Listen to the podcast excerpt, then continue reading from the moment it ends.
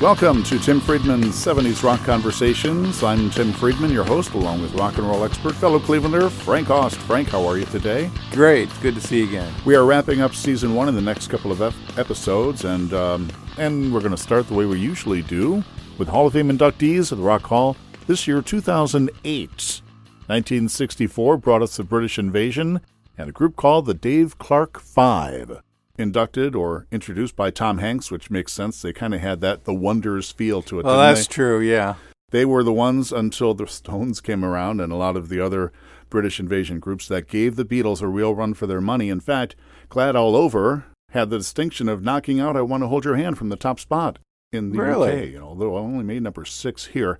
DC5, they were called, and um, they had some other hits too. The band from Tottenham, England, Because, uh, Over and Over. That's the only one that went hit to number one in the States. I like it like that. Catch us if you can. What'd you think about Dave Clark 5? Uh, I, I liked them. Uh, nice sound. Uh, like you said, they were kind of a follow up to the Beatles, but uh, darn good follow up, if you ask me. A lot of good songs, a lot of uh, hit records, and uh, even made some movies. Uh, it wasn't too long ago, a few months ago, I caught one on uh, Turner Classic Movies. It was kind of interesting. Sounds a little like the Beatles, huh? Exactly. Mm-hmm. Exactly. We were mentioning how the Doors had that one and only appearance on Ed Sullivan. Dave Clark Five appeared not one, not ten, but eighteen times. Wow! I had no idea they were that popular on that no, show. No, I didn't either. Do you real, do you remember how many times the Beatles were on just by happenstance? Because I don't know. I want to say half dozen times, maybe. You know, seven or eight times. Original member and lead vocalist Mike Smith was planning on attending the induction ceremonies in 2008, but died shortly before that night. Madonna, introduced by Justin Timberlake, makes sense. Veronica yep. is her confirmation name. Girl uh, born and raised in Michigan, moved to New York on a, a dancing kind of scholarship. She wanted to pursue a dance, then music. And then in 1983, Madonna came around, Like a Virgin, her follow up True Blue and record sales over 300 million. She is the best selling female music artist of all time by Guinness World Records. I thought is it might be so? Mariah or Beyonce, but no, it's still Madonna. I thought it was going to be Mariah, but no, you're right. Oh, that's great. Uh, she holds the record for most number one singles by female artist in not only Australia, Canada, Ita- Italy, and Spain. So you can see she's also headlined the halftime show like many others, like The Who, uh, Super Bowl 46 at Indy in 2012. Her influences you would um, come to expect Debbie Harry, Chrissie mm-hmm. Hynde, The Supremes, Led Zeppelin, and Karen Carpenter. Really? Wow. How many can say that they're uh, influenced by Led Zeppelin and Karen Carpenter? Hard to say that in one breath. I exactly. like them both. Karen Carpenter is one of the best voices I've ever heard. Absolutely. And talk about a lonely voice, too. Mm-hmm. Great performer, though. Too, she acted in movies. I recently saw another replay of A League of Their Own. She's been in Dick Tracy, Evita, two dozen movies, as a matter of fact. And wow. everybody was voguing in 1990. Absolutely. I like Madonna, you know, in the 80s and into the 90s. Her latest album, Madame X, was just released a couple of years ago. That's her 14th studio album.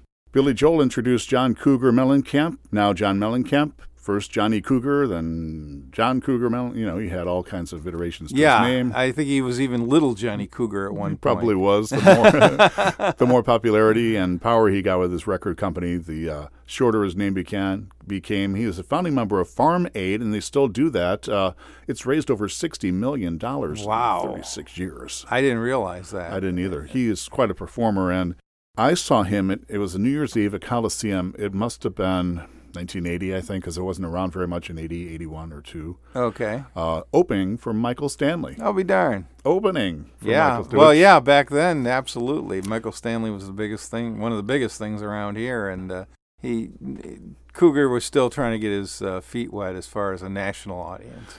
The Ventures, introduced by John Fogerty. They've been around since 1958. They got together in Tacoma, Washington, the instrumental rock band. You may remember Walk Don't Run, mm-hmm. not to be outdone by Walk Don't Run 64, and the Hawaii Five-O theme song a few years later. Uh, they used fuzz and flanging guitar effects in their music, 12 string guitars, and they were one of the first to employ a, a concept type of album in their instrumental rock music. Okay. They've recorded over 38 albums in their career. Isn't that something? I just heard one of their Christmas tunes a couple months ago. The Ventures. Leonard Cohen, What do you know about Leonard Cohen? I don't know a lot about Leonard Cohen. I feel bad about that. About the only thing I do know is the song uh, Hallelujah. Hallelujah, which Yeah. just about everybody has performed. Poetry, novelists, um, hmm, wrote books. What a novel idea.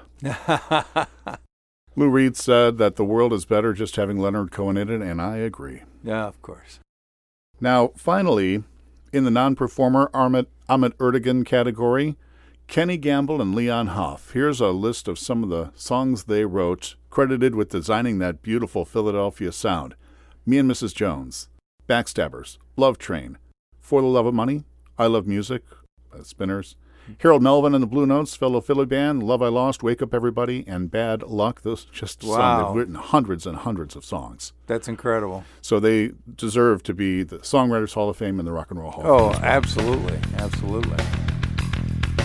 Spotlight year 1981. I talked a little bit about when we first got our podcast going, Frankie. You know, it's not that I didn't care about the music of the 80s. Uh, as we moved toward the mid to late 80s, uh, my musical tastes just kind of evolved. They went in a different direction. Right. After Born to Run came out, I know Springsteen was still putting out stuff. So was the Stones, uh, the were the Stones, Billy Joel, Heart, you know, Pat Benatar, Madonna. They were still doing their thing, and a lot of them were touring. But by then, I'd kind of moved into a different direction. I was working at Q104, and back then in Cleveland, it was easy listening, followed by smooth jazz. Right. no longer Andre Kostelanetz and the Pozo Seco singers. It was smooth jazz artists like Russ Freeman and the Rippingtons, Okay. David Benoit, Larry Carlton, and Tom Scott, who we talked about before with Steely Sure. Dan. And new age artists like Will Ackerman, David Arkenstone, and Andreas Vollenweider. That's who I was listening to. We promoted some of those out, uh, some of those concerts, and some we didn't. But I would just go see the music and and see the bands. And that's where I was going. I kind of developed a different taste in music where I still liked rock and roll. In fact, my first CD I ever purchased was Tunnel of Love by Bruce Springsteen Really? Okay. and didn't have a CD player. So I would show my wife, I'd put it on the turntable and say, you know, this just isn't working. I don't know what's going on. so wouldn't you know, I got a little nice CD humor I got a little CD. I, th- I think uh, I think Cindy, it's like a, one of those newfangled compact disc yes. m- machines, uh, doohickeys, gizmos. Uh, don't you worry, I'll figure out how to program it. Uh, I got a, a single CD player, still have it, Technics, and uh, Tunnel of Love was the first CD I purchased in probably 1987. So I still dug rock and roll. Didn't see as many shows because I was listening to, playing the music, and, and going to the shows for those other artists. And Sure. some of the groups, uh, you know, we were talking about Dave Clark Five, the Grassroots, the Buckinghams, Three Dog Night, into the 70s, the early 70s groups were starting their greatest hits tours. You Oh, their reunion absolutely, tours. yeah. And uh, people were still touring. Paul McCartney was still touring, and you were hoping it wouldn't be his last time around. Little But- did we know. Yeah, little did we know. And you could still see shows. Did you feel the same way? Did you about going to see shows? I know we had. Yeah, at a certain point uh, in the '80s, it did change. Uh, it it changed from rock being the kind of the front and center taste of the new generation to a little bit of a back burner, and a lot of uh, the bands, especially that I like, were no longer putting out one or a record a year or anything like that. They were putting out one every two or three years, like we talked about uh, with the Who, for uh, as far as one of them. Uh, and very, uh, in a lot of cases, the new stuff wasn't that tremendous. And they weren't getting the airplay either. Absolutely that, not. that they used to. They were still putting out stuff. I know Paul McCartney had albums and CDs and stuff, but um, right, right. was it's not getting the the airplay. James Taylor was like that too, and, and other folks are starting to get older, like Carole King, and and not doing as much anymore. So you know, back then rap was taking over. That was a younger kid, a younger generation for me. I did not was not into rap at all. And what passed for rock was the hair bands. Right, White Snake, and Yes. White Lion, and Quiet Riot, and I is not into that at all. Right. Some of it was okay. I did like some White Snake. Um, Def Leppard a little bit. yeah, Def Leppard, Hysteria. No, no problem. I like that stuff. I still wouldn't go see a show because No. I, I mean I had to wear earplugs, and at age 28, I'd feel old. It Exactly. didn't make any sense to me. So I just kind of developed my my taste in another direction, and I was happy about it too. Spotlight year 1981. Hi Infidelity, one of the top albums, REO Speedwagon. What'd you think about that breakout album? I know they had You can't tune a fish and Yeah, it was like about their tenth album, I believe, or ninth or tenth album when they finally did hit it big. Uh, but they're they're uh, uh, I I felt a lot lot of good for them because they worked really hard in their career and they did a lot of touring and they did a lot of uh, putting out albums that just kind of just faded from view and so it was nice to see them finally hit the big time. They had some early stuff, uh, which I, I really like. Riding the Storm Out Oh, is yeah. good, and Time for Me to Fly. Um, they sold 10 million copies of Hi Infidelity, and it's not that it came out of nowhere. They were working on on some really good stuff, and that solidified them as another big venue. Maybe not stadium, but certainly a Coliseum type Right, group. I saw them at the Coliseum in probably '83. Kevin Cronin and Gary Richrath. Like Mhm. Gary just passed away five years ago already, or six years ago. Hard to believe. But they were good in concert. They were really, really good in Yeah, concert. Yeah, they were known as a as a live band, that's for sure. And that album put them into the same category, I believe, with Journey and Foreigner and the bands of the early 80s like that. Face Dances by The Who. We kind of talked about The Who in, in previous episodes. Uh, the album It's Hard, where Eminence Front came from, was uh, going to be a year later. Anything about the. I wasn't crazy about Face Dances, You Better, You Bet. It was okay. Yeah, it was an okay album. Uh, didn't do a whole lot for me other than they did another tour that uh, was after their farewell tour. So uh, you know, Yeah. the Who has had about five of those, I think. They're not the only tours. ones either, have they? Are they?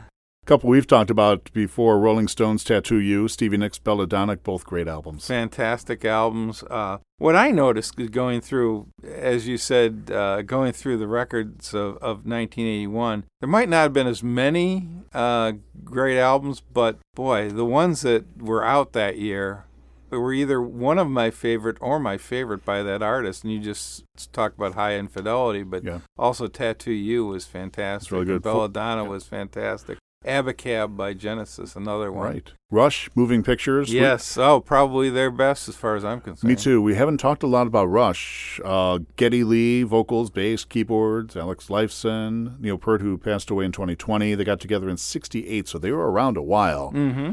And by the time 1981 came around with the blues rock, a hard rock, progressive rock, Tom Sawyer, which I like and then I don't like and then I can't stand and then I put it in the category of I'm sick of song and then I like it again. Same with Limelight. It was really good when it came out, um, but I think it's overplayed. But I really like Rush. I kind of wish I had seen them in concert, although I think with some bands it probably would have grated on me after a while. I think so too. I think so. Fly By Night, Farewell of Kings, Permanent Waves. These guys put out an album a year Oh yeah, they did. until the late 80s. Escape by Journey, talk about another one of those great albums. Great albums. Maybe yes. a little overplayed. Uh, I think perhaps overrated, especially with one of the cuts on it, which we've talked about. Journey was our featured artist in episode two.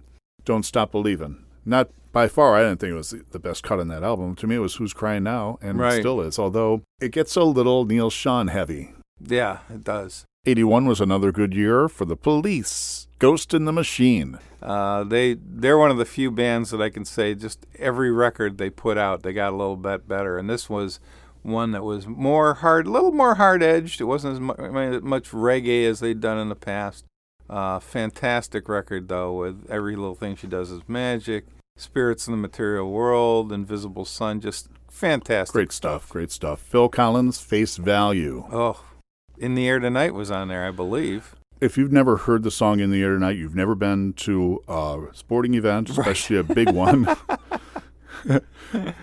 or you've never watched MTV or something. Yes, exactly. Or you didn't watch any uh, primetime TV in the 80s. Behind the Lines, Missed Again, he wrote most of the album because his wife left him, and so he was feeling blue, but came out with that, that unbelievable album Fantastic. in 1981.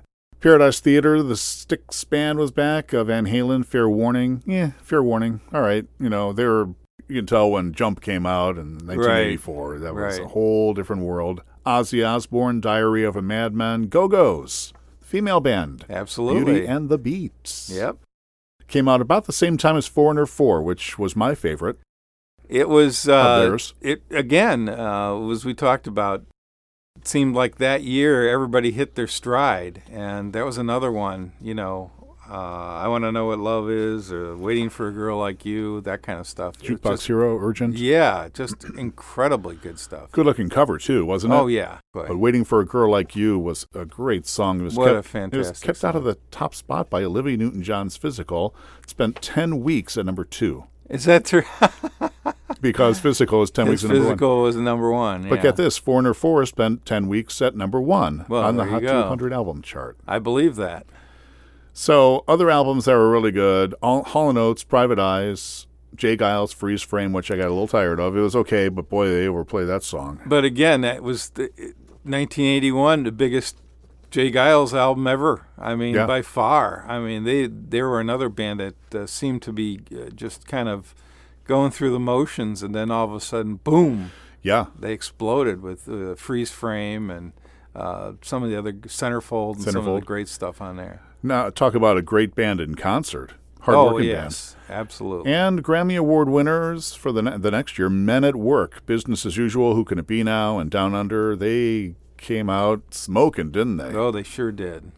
I remember they said at the Grammy Awards a year later when they won for Best New Artist, the men will be back again. And they were just uh, like three months later with the song Overkill. Remember their follow up album? Right, exactly. Cargo.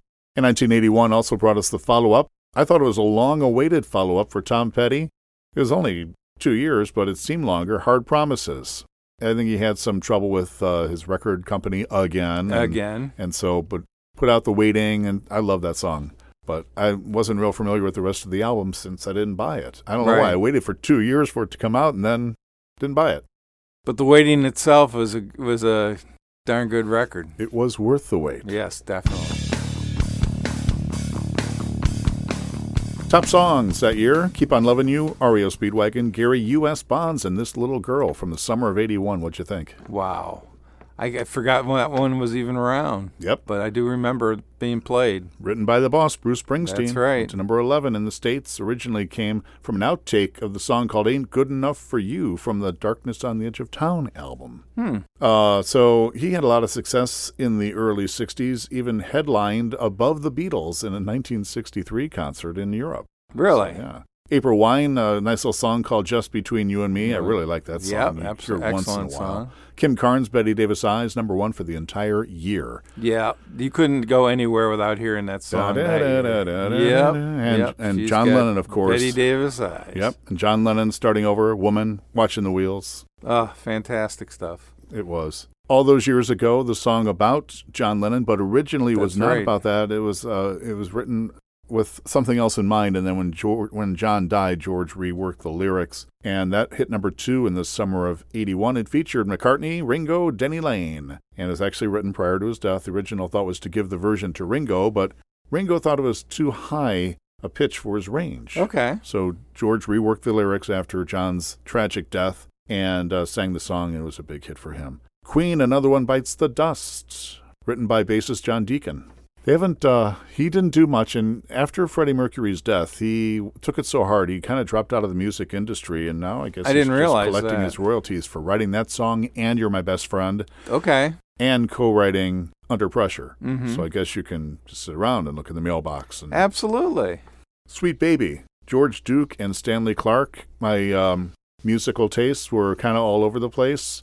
Okay. I really like that song. It's a nice. Those two are great instrumentalists, but oh, uh, Stanley uh, Clarke's a wonderful bass player. What a great song that was. Uh, a lot of those songs were out in the summertime. Hey 19, Time Out of Mind, Steely Dan, they were our featured artists not too long ago. Steely, uh, Stevie Nicks and Tom Petty, Stop Dragging My Heart, number three for six weeks in a row. What do you think about that one? Fantastic, and that the whole Belladonna album just uh, played throughout the year. Let's put it that It way. rocks. I love it. It Greg does. Kihn Band, the breakup song, hit number 15. Remember uh, the song Jeopardy? That hit number two a couple years later. But Right. Yeah. Yeah. This was the one. They don't write them like that anymore. If Nope. you if you're not familiar with the the tune, but that's the the famous catch hook there. They don't write them like that anymore. now let me know if you've heard this before. Greg Kihn's early influence? Seeing the Beatles on The Ed Sullivan Show. Never would have thought. If you and I were old enough to watch the show, we'd be big time rock and roll stars by now, too. Absolutely. Everybody else was. Absolutely. I think my mom would have been watching FBI or What was I don't on know if we were watching it or not. To be honest with you, I was only I would have been seven years old, seven and a half. So I was four. I remember it, but I don't remember it. My brother was not into the Beatles. He sort of into the Beach Boys and that West Coast sound. My brother Mhm. was into Motown. So our musical tastes were all over the place. My mom loved Johnny Mathis, okay. and I think I told you my sisters liked uh, the Monkees, The Monkees, Bobby Sherman, yeah. and and so they had different tastes and not not mainstream for my brothers, which was funny because I wasn't hearing Revolver in the other room and Sergeant Pepper's. I was Right. hearing Monkees and Wayne Fontana and the Mindbenders, groups okay, like that. Okay, there so- you go. And of course, WIXY 1260. Yeah, Absolutely. Super Radio. New music spelled M U S I K. Back to Room One. That's one of the one hit wonders we're going to talk about today. You probably don't remember Okay. them. No, I don't. Well, they were an English synth pop group formed in 1977, featuring Tony Mansfield, Neil Straker, Tony Hibbert, and Pete Towner. So, Mansfield went on to co produce a-ha's debut album, Hunting High and Low. oh, Remember really? Okay. that song, Take On Me? Of course. Other one hit wonders, Marty Balin and Hearts. That's going to be one of the topics we dive into in uh, uh, season two, which will be coming up before too long. Uh, artists that were with a popular band and then decided to strike out on their own and may or may not have made it. Yeah, absolutely. Marty Boy, is that a that, that a wild subject. Great song, but that uh, solo career for old Martin Buchwald, a native of Cincinnati, just didn't really happen for him, did it? No, it didn't. It did hit number one, Hearts did, in the summer of 81. Primary founder of Jefferson Starship. Sweetheart, remember Frankie and the Knockouts? Frankie I think I do remember that song. F-R-A-N-K-E. Mm-hmm. Uh, hit number 10 in the summer. Maybe not their only hit, but uh, the one I liked most. Spent 19 weeks on the chart in 1981. He had a couple of other hits from that album. Uh, Frankie was not done, though. He wrote two songs for the Dirty Dancing soundtrack Did he really? Hungry Eyes and I've Had the Time of My Life.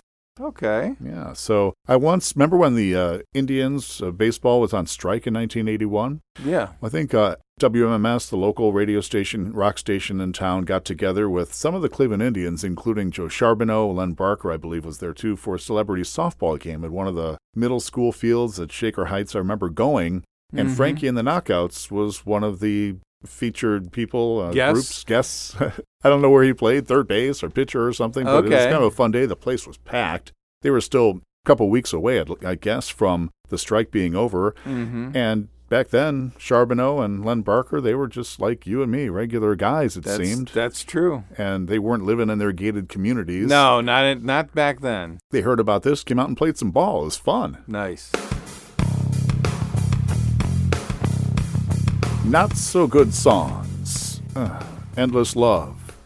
Theme from Greatest American Hero by Oh, the famous goodness. Joey Scarbury. Yep, I remember that. Sukiyaki made another return appearance, which I actually kind of dig. Taste of Honey did it. We've heard them before with Boogie Oogie Oogie. Right. ABBA, The Winner Takes It All, the Hall of Fame ABBA. Stars on 45 medley by the Stars on 45. 45. Juice Newton, Angel of the Morning. Not a big Juice fan. I liked some of her stuff, but overplayed. Diana Ross, not to be outdone, I'm Coming Out. Air Supply, the group from Down Under. Every woman in the world to me. I'm getting a headache just Oh, yeah. Sing these that, songs. That, that was a great record. One song I did like though was Christopher Cross's Arthur's theme. I love that movie, and Oh, okay, yeah. the movie was doing great. The song was great. I just love anything about Arthur or Arthur's theme. Christopher Cross, I know he's yacht rock. He's still one of my favorite artists of all time, and I think we- said that uh, Sure. he did get over the COVID uh, illness that he had uh, early in that pandemic, uh, but still performs in his home state of Texas and still doing his thing and sounds really good. It is time for our featured artist, Elton John, Reginald Kenneth Dwight.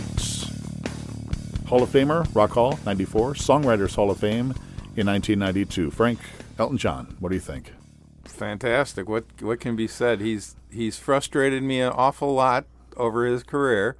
To make no doubt about it, but uh, talent is uh, undeniable. He's Captain Fantastic. Sure is. He had not one but two albums debut in the top spot. That was Captain Fantastic and the follow up Rock of the Westies. Rock of the Westies. and at yeah. the time, it was unheard of, as we said. I don't know. I'm sure it's been eclipsed by now by Beyonce or Mariah Carey. or Sure, yeah, and they they keep track of it so so much different today than they did back it's then. It's just totally different. So it was uh, Elton John got that name as a tribute to bluesology members Elton Dean and Long John Baldry. It's a band he played with very early in his days as a pub player and singer, and then took the name Elton Hercules John officially in 1972. Really? So he started playing piano and he was in the clubs, and then he hooked up with the Hollies, you know, a little group from England. Oh, yes. He ain't heavy, he's my brother. Definitely. He recorded that song at the Abbey Road Studios. He and Heavy was co written by Bobby Russell, not the one who wrote the number one hits, Night the Lights Went Out in Georgia or Honey, Okay. but it was the Bobby Russell who wrote Babaloo. Oh, Remember Ricky Ricardo? Ricky Ricardo? Yeah. absolutely. So Elton started working with Bernie Taupin. They kind of, I, I guess, there's different different ways I heard that they get together. This one might have been uh, they answered an ad in the paper, or the record company put them together. Any number of ways, but I'm glad they got together. Absolutely. Bernie was the lyricist, and Elton would get the the lyrics and put some music to it. And my goodness, what a What a pair. he sold over 300 million records, 50 grief. top 40 hits. Kennedy Center honoree, star in the Hollywood Walk of Fame, Grammy Award winner, Tony Awards, Academy Awards, Golden Globes. He's done it all. That's right. Heavily involved in the AIDS uh, fight since the 80s. He still has the event, you know, after the Oscars. Mm-hmm. And uh, over the years, he's raised better than a half a billion dollars, $500 million through his AIDS Foundation and the tremendous research they can do.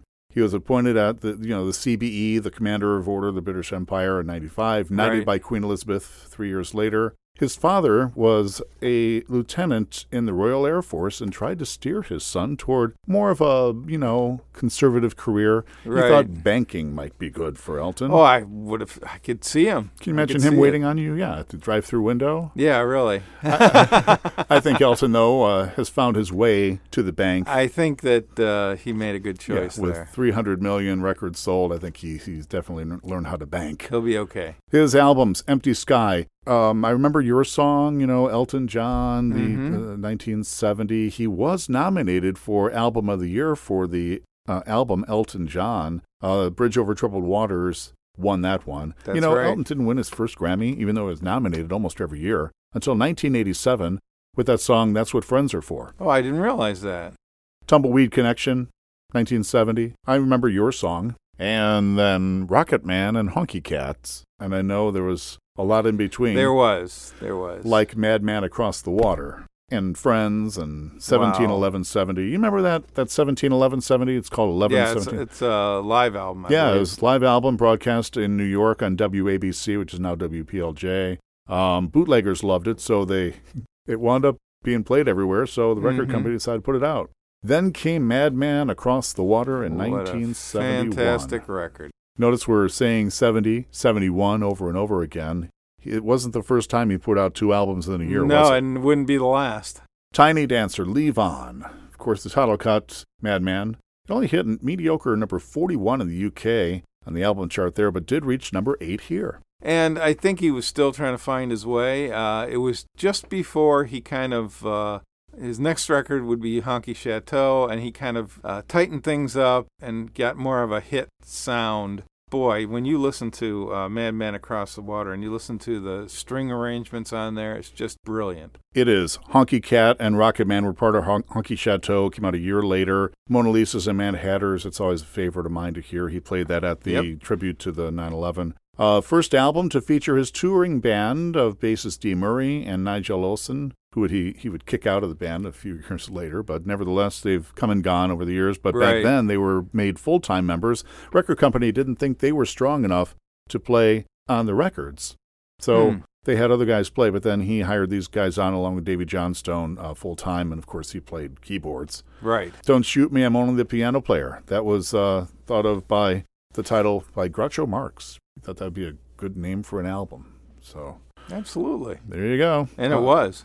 Croc Rock, Daniel, Have Mercy on the Criminal, yes, Elderberry. Wine, topped the album charts in the U.S. and U.K. Now, Honky Chateau was the first of several number ones he had in the U.S. But in 1973, Don't Shoot Me was uh, released late in 72, right in the cusp, but in late 73, Goodbye Yellow Brick Road came out, and that's Yes, that's that was incredible. Just a just a major album. That double album set, Harmony, the title cuts, Benny and J- Jets were on there. Mm-hmm. Just a great album. Love Lies Bleeding. Yep. Oh yeah.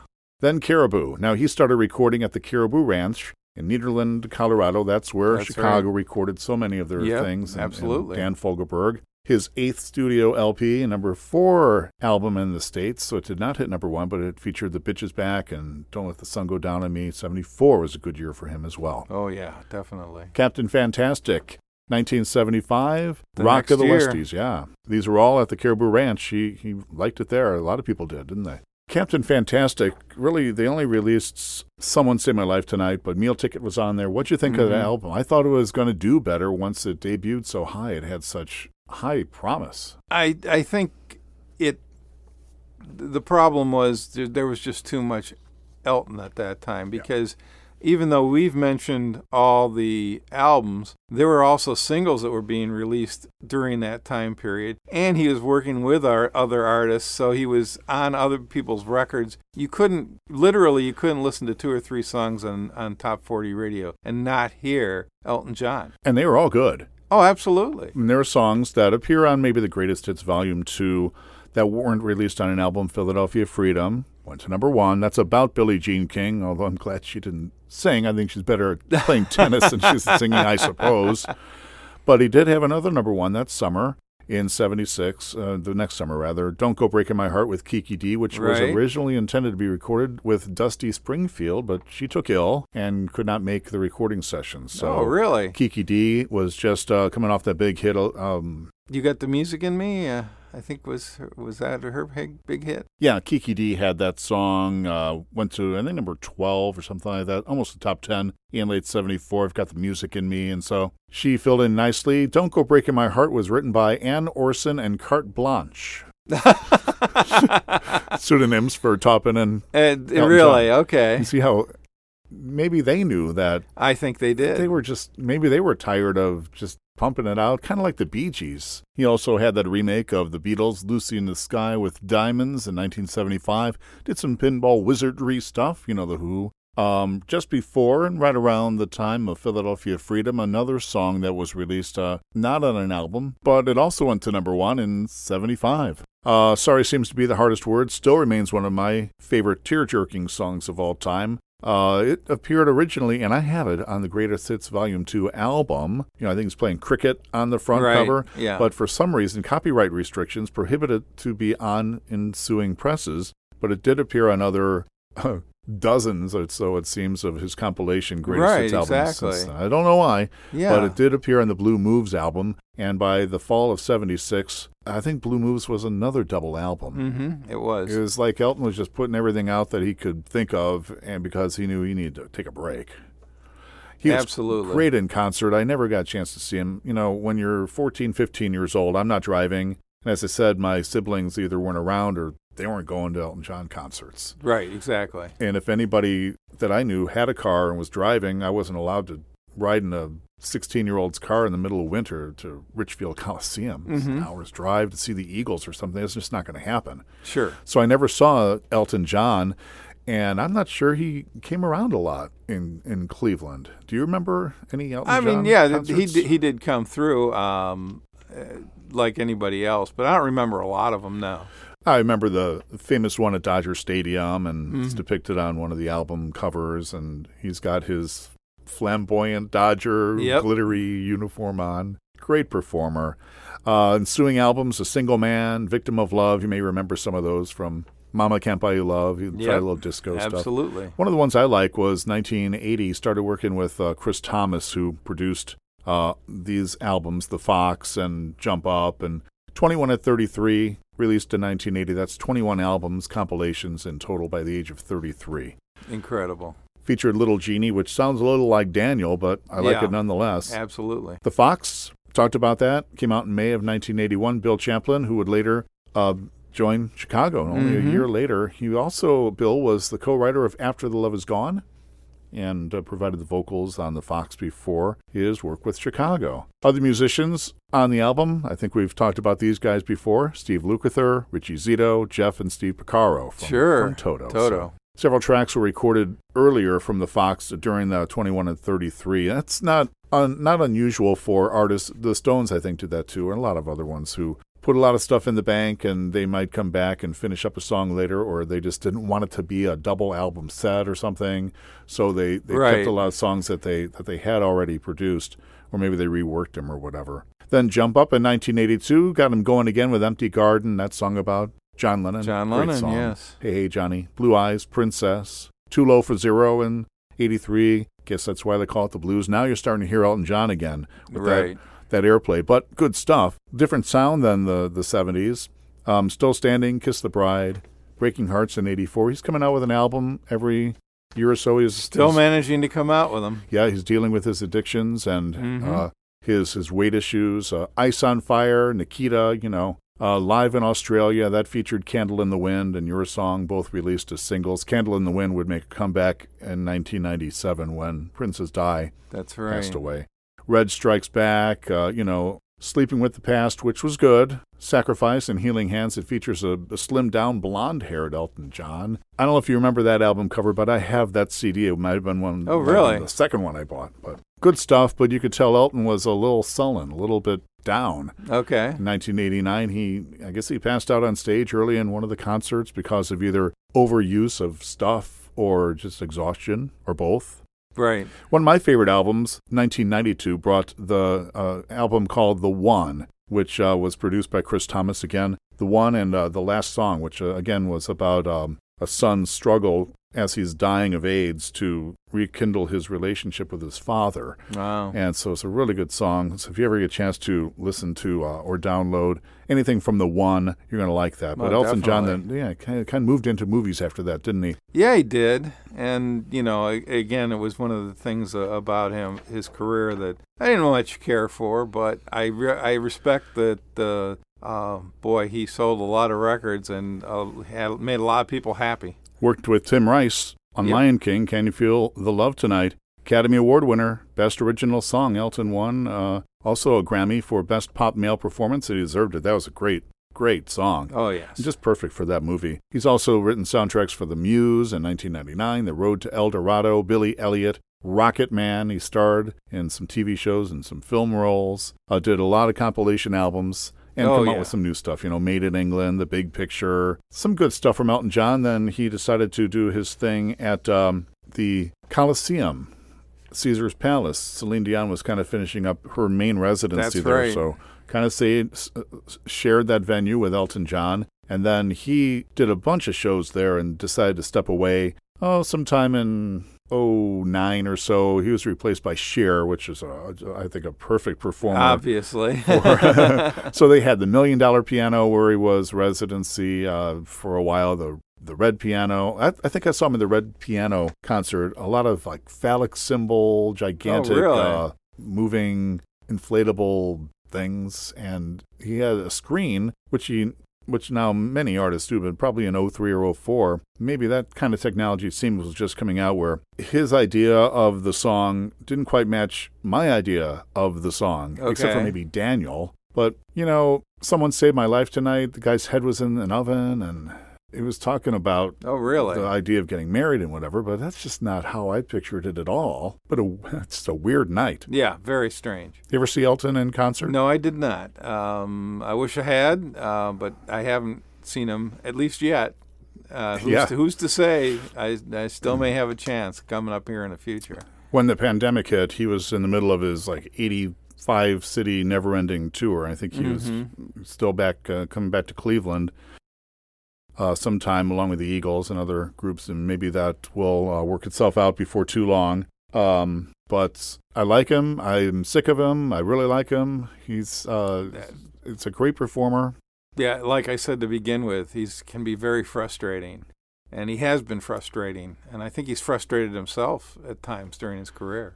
Well, But and he's frustrated other people too. Hence the title "Bitch is Back." You know Right. who that's about. Mm-hmm. So he can be very temperamental. He can be, but I think uh, all, overall, I think he stood the test of time for sure, and even his minor albums are still better than most. I agree. And you can pick out something in your record collection and, and put a smile on your face, can't you? And oh, absolutely. My, my kids yep. who, who love Lion King and love that song, uh, Can You Feel the Love? Uh, and Elton John is kind at heart. He, he's a good hearted man. You know, everybody knows him from his work with the AIDS Foundation and right. tremendous work he's done there. So. Exactly. So there's a new documentary coming out soon about Elton John featuring a lot of stuff that was not included in that 2019 film Rocketman. Really? Yeah, it's being put together by his longtime guitarist, Davey Johnstone. It's got Elton's seal of approval as well as his husband, David.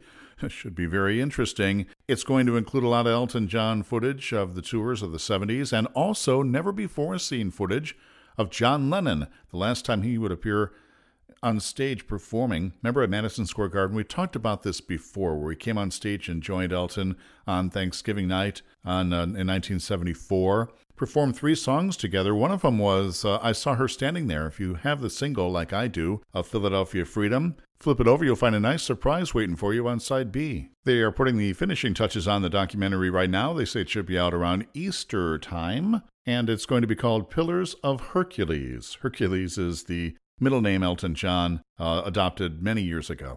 He is still one of my favorite artists, and I'm glad that we were able to uh, hit on Elton John before the end of season one. We have one more episode to go in season one. Frankie, thank you so much for your input today. Appreciate well, it. Thanks for having me. Next time around, we're going to talk about Woodstock. Yeah, that's what so I hear. instead of having our featured artists, we'll have featured artists. Yes, very many. Run down who they were and some of the tunes they played and the ensuing documentary film and some of the stuff that came out of that. And um, th- our featured year, our spotlight year, will be 1969. That's all next time around on Tim Friedman's 70s Rock Conversations. We'll see you next time.